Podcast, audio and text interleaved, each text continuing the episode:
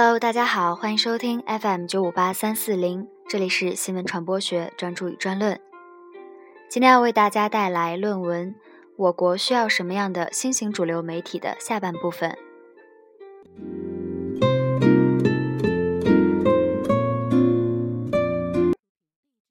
官方话语权建设的目标是从独白转型到对话，基于国家治理现代化的价值考量。上述一系列官方表述被认为是中国共产党在社会主义现代化的框架下，即工业现代化、农业现代化、国防现代化、科学技术现代化后的第五个现代化目标。很显然，在一个提倡治理而不是管理的社会权力格局中，在多元主体共同治理的过程中。官方媒体如果不能有效沟通执政党与多元治理主体之间的利益主张，打通官方舆论场与民间舆论场，消除隔阂，达成共识，会在很大程度上降低国家治理的效率，增加社会发展的成本。这才是社会管理者在改革中面临的首要风险。因此，所谓官方媒体话语权的建设，其实质应该是双方沟通能力的打造。即官方媒体话语权的建设目标，需要从独白转型为对话，服务于当前国家治理体系和治理能力现代化的总体战略。那么，原有官方大众传播管理方案在对话沟通中的主要制约因素是什么呢？我们需要从这一传播管理方案的形成历史来进行分析。三文原则可以看作是目前官方传播管理方案的经典表述。三文原则最早可以追溯到延安时期，新中国成立后被毛泽东主席归纳出来，是指新闻、旧闻、无闻。其中，新闻是指把某些发生的事实作为新闻来报，要及时，要抢时间发出去；旧闻是指有些事实发生了，要故意不报，等放旧了再报；无闻是指。某些事情做了永远不说，就当没发生一样。通过放大社会管理者好的信息，政府会获得一个具有高信任度和美誉度的形象，这会降低政府在制定执政蓝图过程中的社会摩擦力，进而提高政府发展社会的效率。对于传统主流媒体来说，更为具有冲击力的是政府与新媒体的直接结缘。二零一零年被称为中国的微博元年，二零一一年则被称为中国的政府微博元年。截至目前，政务机构微博与政务人员的微博数已经近三十万家，覆盖了上至中央部委、下至县乡局委的各个层次。这其实是一个非常奇怪的现象：已经有了官方媒体作为专业的政府社会沟通平台。政府却绕开了这一专业平台，要自己上阵，直面社会进行沟通。就其原因，笔者认为这其实是一种政治智慧，是政府面对传播危机的自救行动。很明显，如上所述，如果按照既有的三文原则传播管理方案，部分官方媒体缺乏危机发生时刻沟通政府与社会的能力。如果要解决这一危机，有两种方案。一种是改造既有的官方传播系统，一种绕开既有的官方传播系统，重新组织政务微博团队，直面传播危机。前一种方案很显然成本高、时间长，属于存量改革，很难操作；而后一种方案见效快、成本低，属于增量改革，容易操作。这或许正是政务微博繁荣的结果。从政府新媒体布局来看。继政务微博之后，政务微信、智慧城市等新型沟通平台相继推出。政府着眼于危机沟通的自我救助举措，始终能够以此方式紧跟新媒体发展的最前沿。这就带来了一个新问题：如果政府有了政务微博和政务微信的话，既有官方媒体平台的价值将会被替代，这些媒体存在的意义何在呢？因此，理解八幺八指导意见中建设新型主流媒体与现代传播体系，应当基于当前政治传播的现实格局，对官方媒体提出的新要求和紧迫性。如果具有官方媒体身份的传统媒体不能主动转型为新型主流媒体，服务于国家治理能力与治理体系的现代化，只能被新的传播形态和沟通组织替代。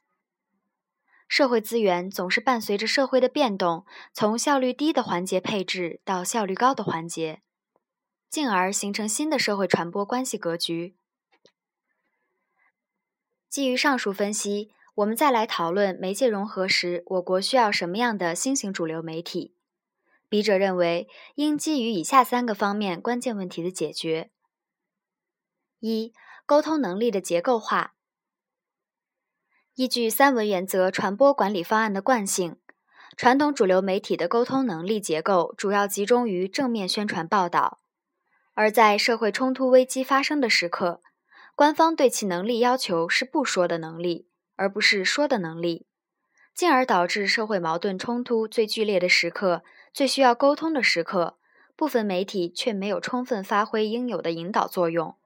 对政府的后续工作带来一定的影响。在官方舆论场与民间舆论场并存的新闻舆论格局下。新型主流媒体的能力结构则必须包括两个方面：一个是官方媒体的传统要继承，正面宣传经验要继续发扬光大，同时还要具有社会冲突时刻沟通桥梁的价值。这一沟通能力的形成，才能适应当前国家治理的现代化新要求。二，要以打通两个舆论场，形成更高程度的共识为目的。市场经济的发展必然导致利益主体多元化，进而形成价值体系的多元化与碎片化。不同利益群体之间如果缺乏共享的价值体系，进而，在矛盾冲突发生的时刻，因为缺乏讨论问题的共同框架，而陷入各说各话、无法协商的困厄格局。从这一层面来讲，社会主义核心价值观的提出具有非常重大的时代意义。这一观念体系试图从国家、社会、个人三个层次，为当代中国社会解决矛盾冲突提供基本的价值框架体系，为共识达成、问题化解提供原则和框架。在这一大的信息观念的传播格局下，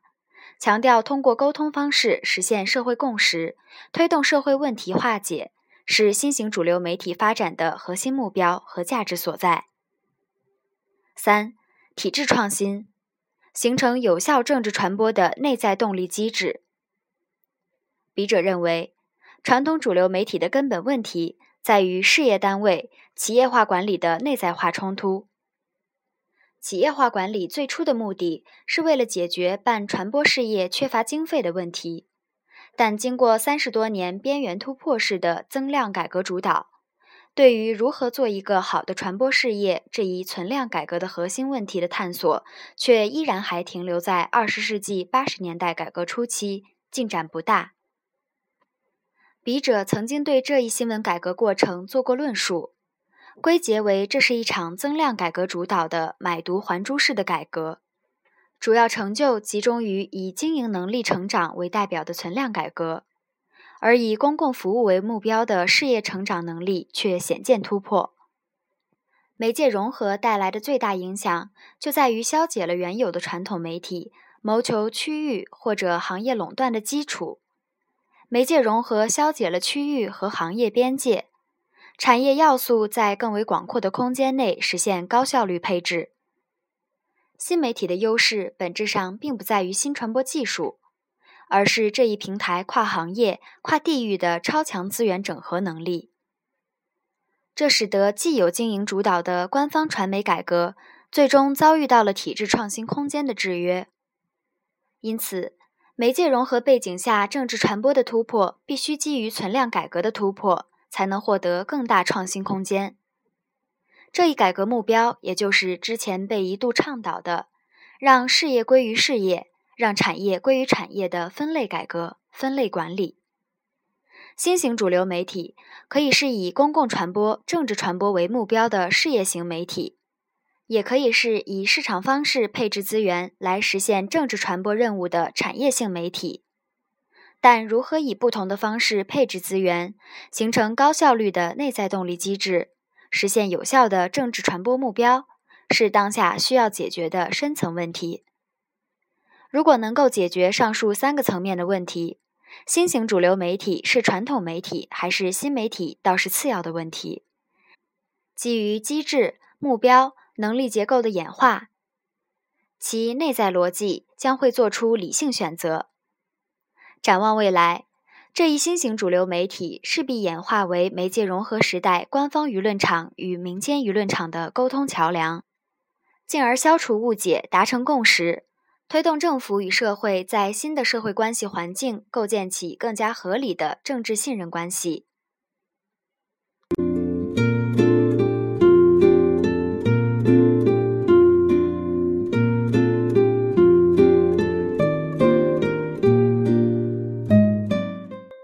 这篇论文到这里就全部结束了。这里是 FM 九五八三四零，我是主播蓉蓉，感谢收听，我们下期再见。